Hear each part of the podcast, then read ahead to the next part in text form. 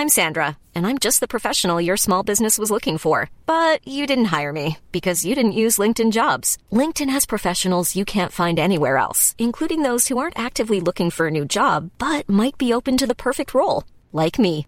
In a given month, over 70% of LinkedIn users don't visit other leading job sites. So if you're not looking on LinkedIn, you'll miss out on great candidates like Sandra. Start hiring professionals like a professional. Post your free job on linkedin.com/people today.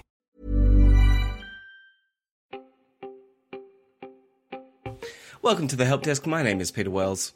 And I'm Tess Bennett. And let's start the stories with a double up from Facebook this week. Yeah, so busy weekend at Facebook. Firstly, the social media giant is upset with academics who are seeking to study the platform without its permission. So, Facebook is demanding that a New York University research project stop collecting data about its political ad targeting practices. The dispute involves the NYU Ad Observatory, a project launched last month by the university's engineering school, and it's recruited more than 6,500 volunteers to use a specifically designed browser extension to collect data about the political ads Facebook shows them. Obviously, this is a touchy subject because the election is so close and the whole Cambridge Analytica thing. Yeah, and it's worth noting that Cambridge Analytica never actually really went away. It was disbanded, but it has re emerged as a company called Emerdata. Uh, so that's a bit of a scary thought. It's still out there doing all its good election work. Uh, but yeah, this feels like Facebook are hiding behind its terms and services just to stop academic research into its power. And that's a little troubling for me. Yeah, so that's what Facebook's objection is to it that its T's and C's prohibit bulk data collection from the site. But what the researchers are trying to find out is Following the 2016 presidential campaign, Facebook launched an archive of advertisements that run on its platform. So you can see who paid for an ad, where it ran, and the people who saw it but the library actually excludes the information about the targeting behind who saw those ads. So that's really what these researchers are trying to use screen scraping, I guess, techniques to try and get that data without relying on Facebook to hand it over to them. Yeah, I remember approaching Facebook actually after the federal election in, in Australia and asking if I could see some of the uh, targeting ad results. Uh, for some of the campaigns, especially in uh, far north Queensland, that apparently worked very successfully on Facebook and were able to sway the electorate uh, up there. They weren't forthcoming. They wouldn't show me any of the data, funnily enough. So, yeah, look, it just seems like one of those things where the company is not going to share this data voluntarily, but this is the data we need to understand how Facebook is, uh, what Facebook's role is in our democracy. Uh, but to a bigger election, Facebook is preparing for what could be an ele- post election shit show in the US. The Wall Street Journal reports Facebook is considering releasing new tools following the US election to try and turn down the heat. Previously used in countries including Sri Lanka and Myanmar, the tools could alter what tens of millions of Americans see when they log onto the platform, diminishing their exposure to sensationalism, calls to violence, and misinformation. The emergency measures include slowing down the spread of viral content and lowering the bar for suppressing potentially inflammatory posts. So, all completely normal uh, behavior there. Yeah, totally. It's uh, the crazy uncle filter.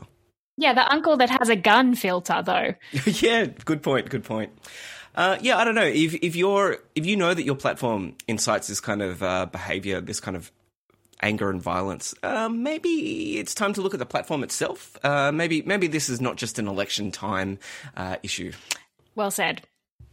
Moving on, and code sharing website GitHub has removed the code for YouTube DL, which is a very popular command line tool that allows you to download, as the name suggests, YouTube videos, also videos from iView and SBS On Demand. It's it's a fantastic little tool and much beloved in uh, my circles, my tech nerd circles, and the uh, the TV saving circles I, I travel in. Mm-hmm.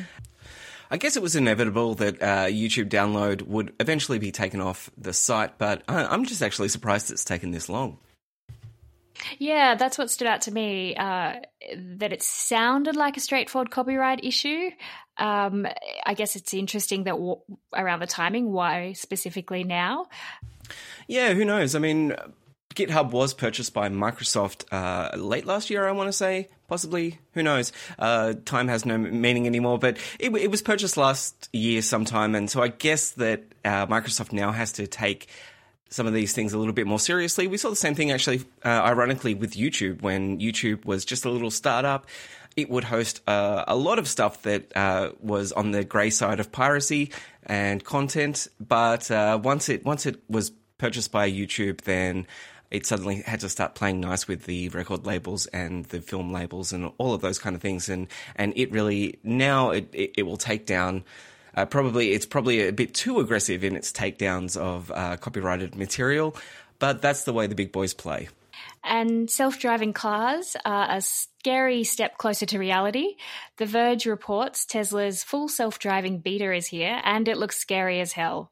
Last week, Tesla released a beta or a test version of what it calls a full self driving software upgrade to an undisclosed number of what it calls expert careful drivers. So, what could go wrong? Yeah, I watched the video that was on the Verge story, and oh my god, it just made me feel sick almost. Uh, have you ever sat in a Tesla when it's been going through its uh, self driving mode there, Tess? No, I haven't. And watching that video did not fill me with confidence either. Yeah, I've done it only once. It, it was uh, at, at, Vegas this year as part of CES. I, I, ordered an Uber and the guy came in a Tesla. And as we were driving back to the hotel, we're on this giant freeway and he was just flying down the freeway and he had his hands in, in the air, very pr- proudly showing me that the car was doing all of the lane changes itself. And I was like, please just put your hands back on the steering wheel. I'm not I'm not enjoying this at all. So yeah, that's I am not a huge fan of this. I just kind of think that like yeah, I I, get that uh, self driving cars are coming. I just want them tested on in you know in airport bunkers and away from me. I don't want them tested on public roads. Uh, yeah, I mean, at some point they do need to make the the step into the real world, but this, I agree, this is terrifying, and the the the company said you've got to keep your hands on the wheel uh, and you've got to have, be actively supervising it while this uh, the self driving mode is doing its thing. But humans are actually really terrible at passively monitoring something. So you're either driving or you're not driving. You're we're not very good at sort of that in between phase. Yeah, and if you just do a search on YouTube or Twitter uh, on Tesla self driving, you'll just see so many videos of people not putting their hands on the steering wheel because I guess humans are terrible. Now to something a little more heartwarming. Yeah, this is just a, a lovely story from Wired. It's it's quite a long story, but it is about video games being used to help uh, veterans, returned veterans, deal with post traumatic stress disorder.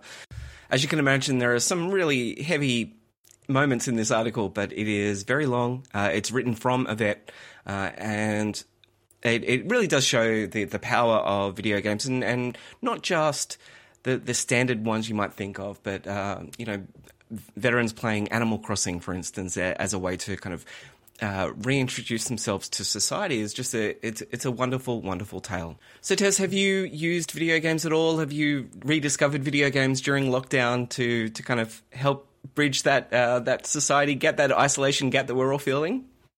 No, I have not uh, been converted to being a gamer as yet. Uh, I kind of never really took to it. it was a, a Nintendo Game Boy player, but beyond that, I sort of never really developed the like hand eye coordination to uh, mm-hmm, mm-hmm. to be a natural at it.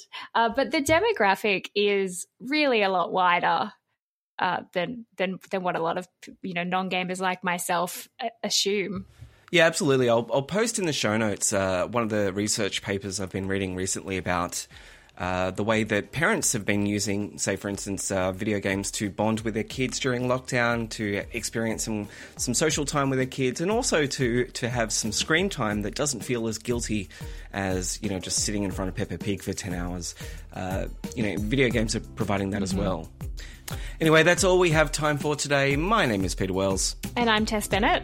And I totally didn't sleep in for our 1 pm recording session. Unfortunately, I do have a one year old and he got me up at 4 am this morning, so it was a little hard going, and sometimes naps just rage out of control. Anyway, my sincere apologies, Tess. I promise it won't happen tomorrow. No worries. See you. Speak to you then. Bye.